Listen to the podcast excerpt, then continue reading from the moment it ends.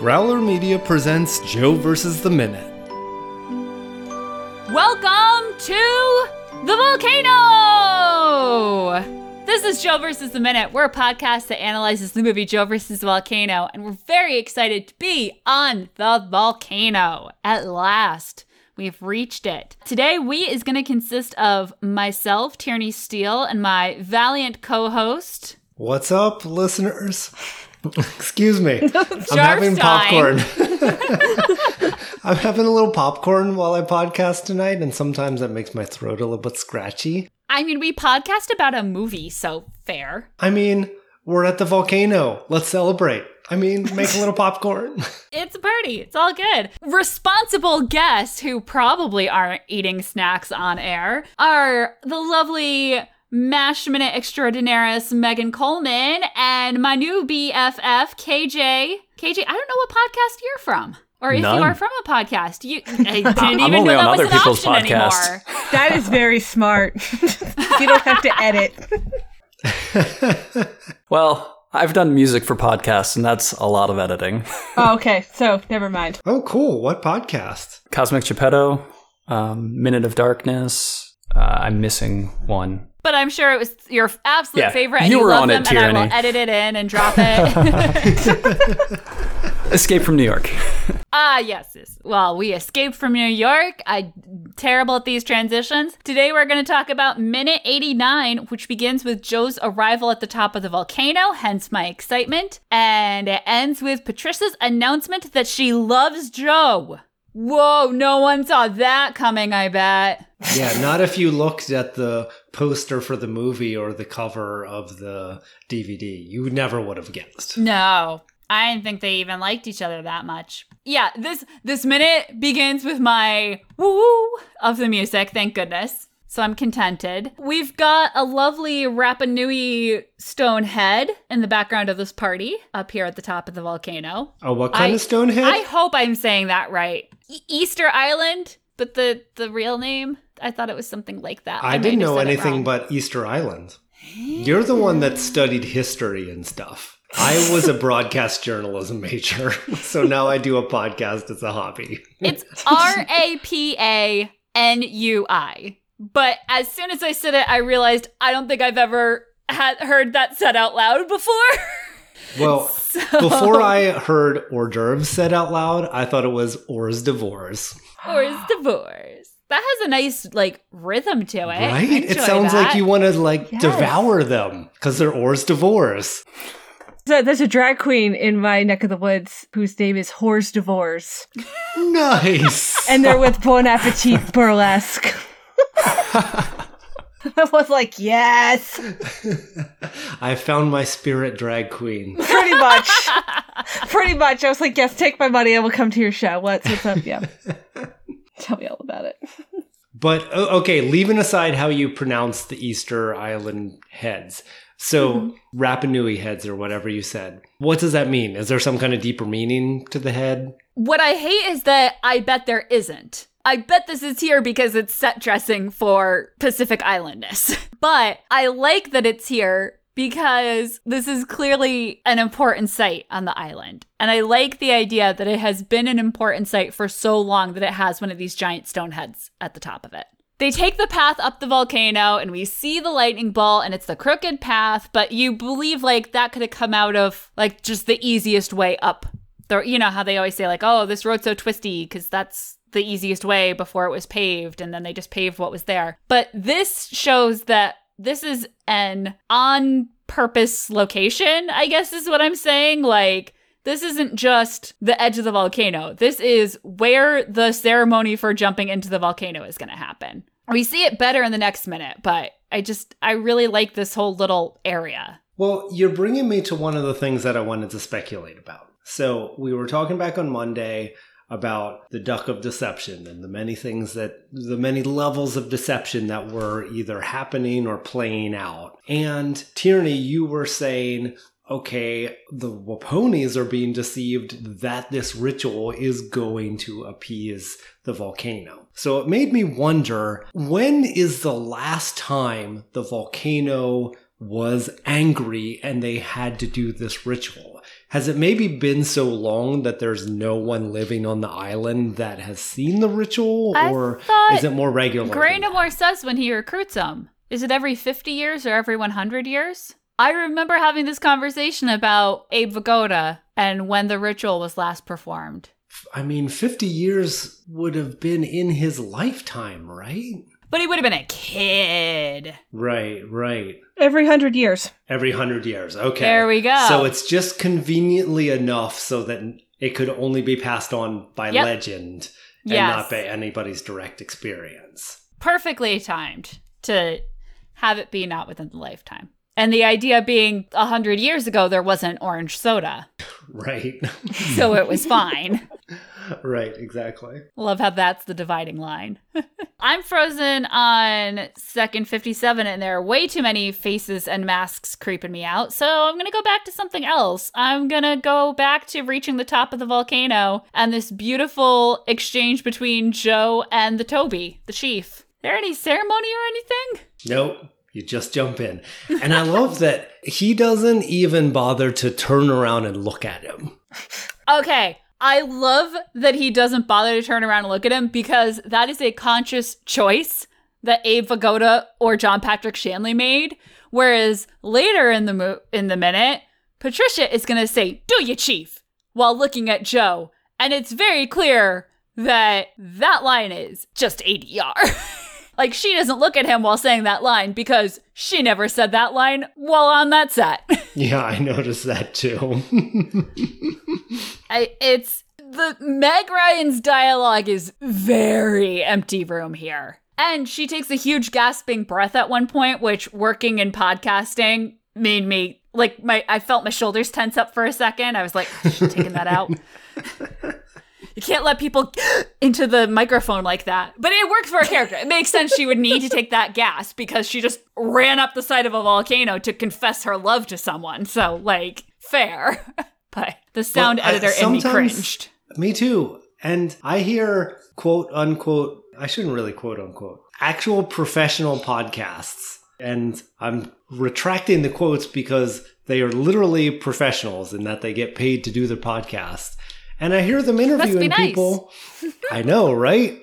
How do we get a piece of that pie? They have interviewees where they ask them a question and then you hear a big gulp of breath and then the answer. And it's like, y- y'all can isolate that gulp of breath and delete it, you know? I've done it.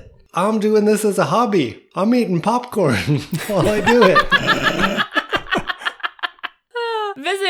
Visit onesteelsister.com slash support, become a Patreon supporter of me, and put a note saying that you would like me to help provide Jarf with popcorn. if someone does that, I will buy, I will send to his house extra popcorn for Jarf and Jack Bow Wow. right. And I suppose your wife. I have I have no problem with that. I would support that entirely. I love Patricia at the top of the volcano, even though I am critiquing the crap out of her audio quality, but like the way she comes out, she goes, wait, wait, wait, and then she points at him. it's so right there. Anyone who can do like it's not a it's not a Harrison Ford point because their arm is straight out, but like I love you, and I'm gonna point at you while I say it. It is so good. His face, like he actually kind of looks around like, is anyone else seeing this? You know, every other time that I've watched this movie, I've just been focused on Joe and Patricia because it's their story coming to a head. But when I watched this minute, I was really focused on Abe Vigoda because he is so annoyed that this is happening. He as soon as she starts up. to interject, he he turns around with this pained expression, like I cannot believe this is happening. Can this stupid guy just jump in the damn volcano like he's supposed to? They're professing their love to one another. Come on. He gets a close up to roll his eyes in this. I kind of sympathize with him though, because I've never had a realization of love that was quite this angry or this sudden. I don't know if anyone else has had this experience. I'm a Leo, so I'm just gonna sit here in silence. this isn't a Leo thing to do at all. No. I love that when uh, Joe says, Can you give us a minute? He looks at the volcano like he's checking a clock. right. yeah, that is really funny. The other reason I like the eye roll is because I hate it in romantic comedies when people on the periphery of the romantic couple are so excited that they're that Tom Hanks and Meg Ryan are getting together.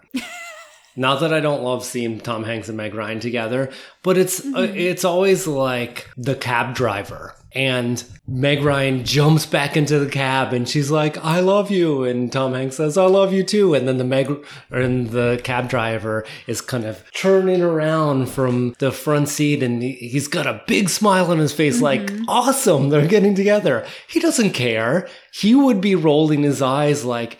Is someone gonna tell me where they want to go? Is someone gonna pay me their fare? Like, people have their own lives. They don't care a romantic comedy is happening in front of them. And Abe just embodies that perfectly. He's so good.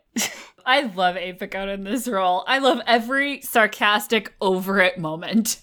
It's funny because I thought that I wasn't really going to enjoy this whole Waponi Island sequence because of all of the indigenous repres- representation issues that we've talked about. But Abe Vigoda is just so good. When you're really looking at it from a performance standpoint, there's really a lot to talk about. I am crushing big time on behind her before, you know, we get the Abe Vigoda eye roll. When she bursts out, the uh, two guys behind her are Nathan Lane, who has interlaced his crazy long fingers. Oh yeah. And then on the other side of him is someone in a crazy mask where like he's looking out through the teeth, but he has like Wonder Woman cufflink not not cufflinks, cuffs of the soda can. like I can absolutely picture him and it's it's got to be a him cuz good lord, look at those arms. I can absolutely picture him deflecting bullets with them though, with his jump orange soda can. Thanks. So earlier we had Meg Ryan with her Wakanda anklet, and mm-hmm. now we've And you got hear some. and and now you've got some Wonder Woman. What are they? Arm cuffs? I guess there's a word for it. Are they bracers like in the old armory Um, sense? Bracers go like up to your elbow, right? Like, I don't know if Oh, it'd still be a bracer that small. Yeah, I think that's right. Okay. KJ. Well, Wonder Woman's are bracers. Okay, this is just like a really big cuff bracelet. Is what you're telling me? Yeah, this is fashion, not function. gotcha, gotcha. I like Meg Ryan's fashion. I am obsessed with this dress. I love her double floral bracelets, and then I love that you mentioned the anklet, and we hear it. Like I love that they left in the gasp, but made sure to ADR every time she moves. You hear the bells. Yeah, Megan, how are you feeling about this dress? We always end up I mean, talking uh, fashion. well, I know, right? Um, how? Where did this fancy dress appear from? Like, was she wearing it the minute she got on the island? Like, it just was it in his suitcases? Did it? Gave this to her. Oh, okay. So this is magical island. I just she looks fantastic. I have She always does. wanted this dress. It is painted on her. Good lord. Meg Ryan did not get to breathe the entire time She, filming yeah, this. she she got like a personal trainer to make sure craft services didn't feed her too well, right? Like, Oh my god. and it's also the Hollywood where nothing has to be tailored to Mm-hmm. perfectly fit. You can crash land on an island, and they have a dress for you, and it just magically is it just magically fits. perfectly fits you. There's no bra issues. There's no like weird zipper. No fat. You know. Just like in a movie when a character lends another character a dress, but somehow the dress fits both of them just by movie magic. Oh, wardrobe.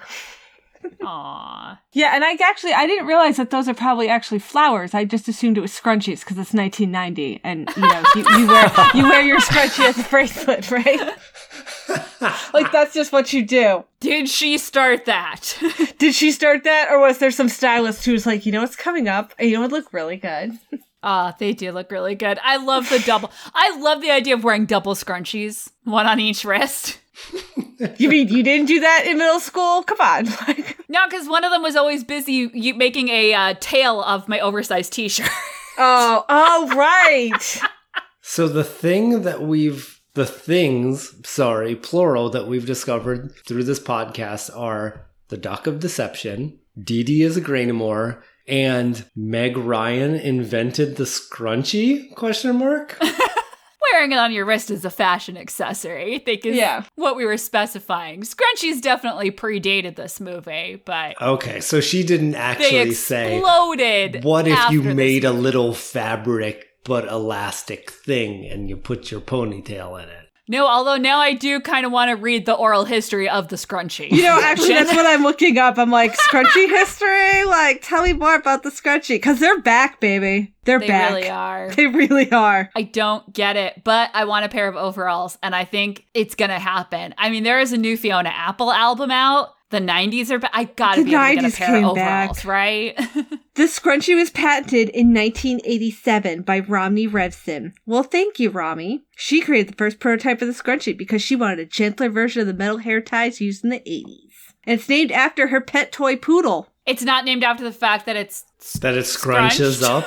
No, according to Wikipedia, and it has a citation, she named it after her pet toy poodle. Wow. That's crazy. And apparently, she spent a lot of her a lot of time on legal disputes with manufacturers and her own lawyers. Wow. That's like if you heard the inventor of the Slinky named the Slinky after their pet snake, Slinky.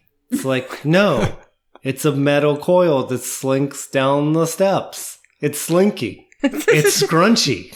But I mean, it's Wikipedia. It can't be wrong. I'm not surprised the scrunchie is coming back. Speaking of someone with not enough hair to put in a scrunchie. I, I was gonna say, dear Jarv, I know we haven't met in person, but I've seen many photos. I don't think scrunchies have played an important role in your life. I'm guessing. No, they haven't, but I can imagine what it's like to have your hair pulled back violently and what it's like to have it pulled back gently as a scrunchie. And the scrunchie just seems more comfortable. I'm now like thinking about the scrunchie that I had in the like my favorite scrunchie from elementary school. It was denim, wasn't it? no, it was it was Warner Brothers cartoons like the Tasmanian Devil and Bugs Oh. Bunny and Daffy Duck. Yeah, was it one of like the big ones? Like it was really Yes, thick. it was really big and like shiny material, like a yeah, and it was and it was probably from the Warner Brothers store at the mall and the whole nine yards. See, this is where scrunchies went wrong. I think the original conceit of the scrunchie was, as Megan just said, from her uh, astute research, it was just to make it more comfortable. If it was softer, wouldn't it be more comfortable? But then suddenly they said, oh, we, we can make it soft with fabric. The fabric could be anything. The fabric could be big. It could be Looney Tunes. It could be gold lame. so and the scrunchie peaked too soon. If you Well- if it had just plateaued as a nice, comfortable, low key, gentle hair tie, you could be scrunching consistently for 40 years. But no, you had to go Looney Tunes. I think we've driven away KJ, and quite frankly, I don't blame him. I don't have a whole lot to contribute to this now. All I'm gonna say Fair. is the scrunchy creator also wanted it to be big that there would be pockets in caps. She filed a patent for that, so I'm kind of glad the scrunchie was her most popular. I've seen that though. Baseball caps that have like a little pocket on the side. no, there it's hers was in the back, and then she made there's a um the link from the Wikipedia article about like why she needed the scrunchie. The scrunchie um has a picture of the both the patent pictures and there's like this weird cap that has a brim and then there's a pocket in the back so you would kind of go to the back of your head and just kind of awkwardly get your change or your subway token or whatever Here's the problem. Oh, your She's- ID? She messed It's up weird. herself. If you have a baseball cap, depending on how it's designed, but in the 90s, you don't need a scrunchie. What you do is you put ponytail through the back of your baseball cap. Oh yeah, 90s fashion. yeah that's where the cat that's where she put the the pocket and i was like but if you have a ponytail it's not gonna work She never really wore a baseball cap, did she? So foolish oh. me, I proudly proclaimed on Monday that unlike the week that I was not on, Megan would not be taking over this podcast this week. But look what's happened. Look what's happened. Now you know how library school felt. oh, so true. Just kidding, Megan. We, we love having you. No, there there were people I knew who found me totally annoyed. They're like, well, this girl just like doesn't look like she talks, and then she won't shut up. it's part of my charm. Thank you. Now, if you ever passionately screamed, I love you? the top of your arms, fighting with someone else. I mean, I could have. I don't know. Uh, you know, I can't believe we are this far into the minute and I have not quoted one of the best lines of this and many other movies, which is, I, I love you, and you just can't leave me here on this stinking earth without you. What's her? I'm trying to remember what the full, like they get right Oh, up the in each other's line. face and it's so good. And now you're gonna kill yourself.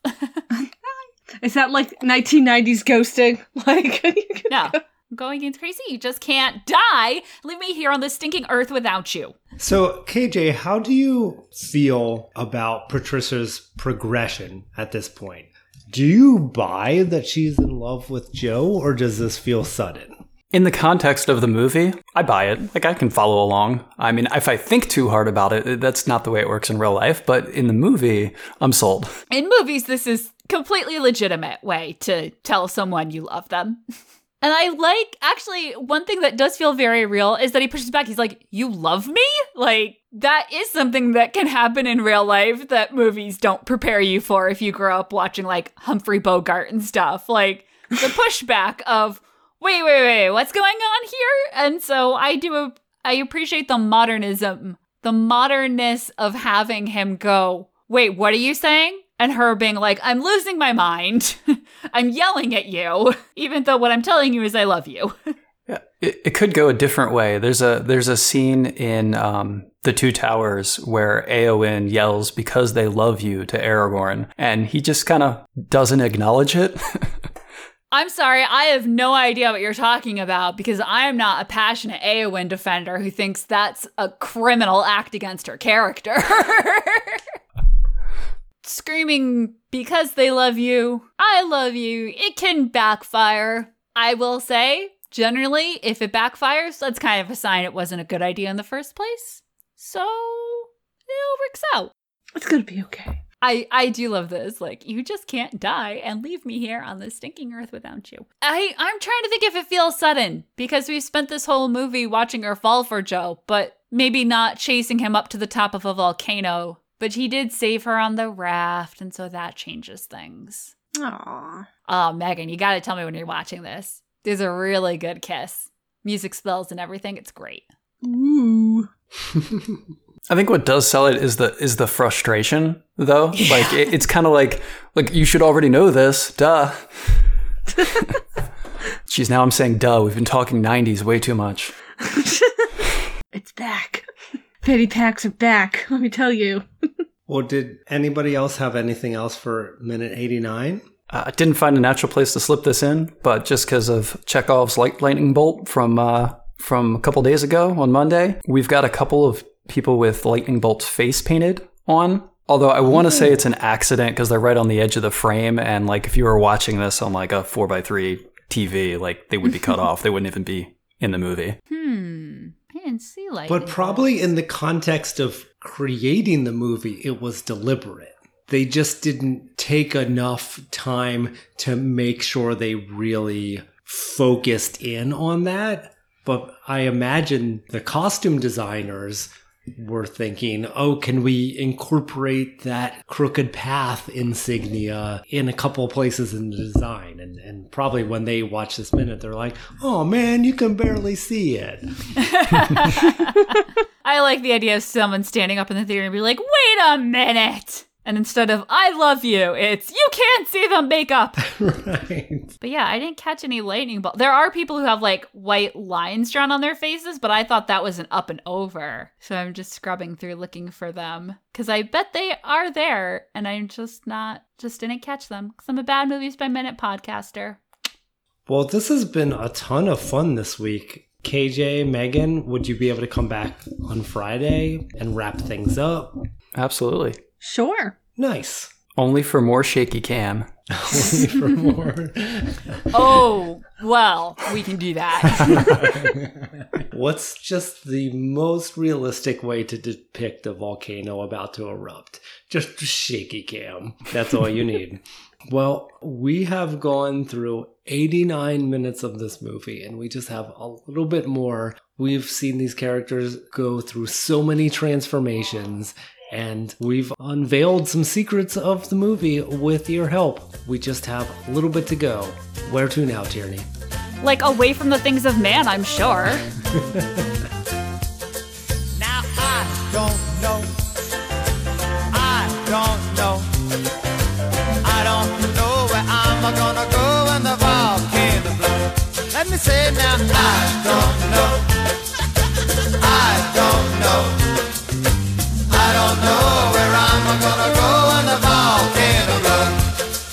Wow, something is really different. on the growler.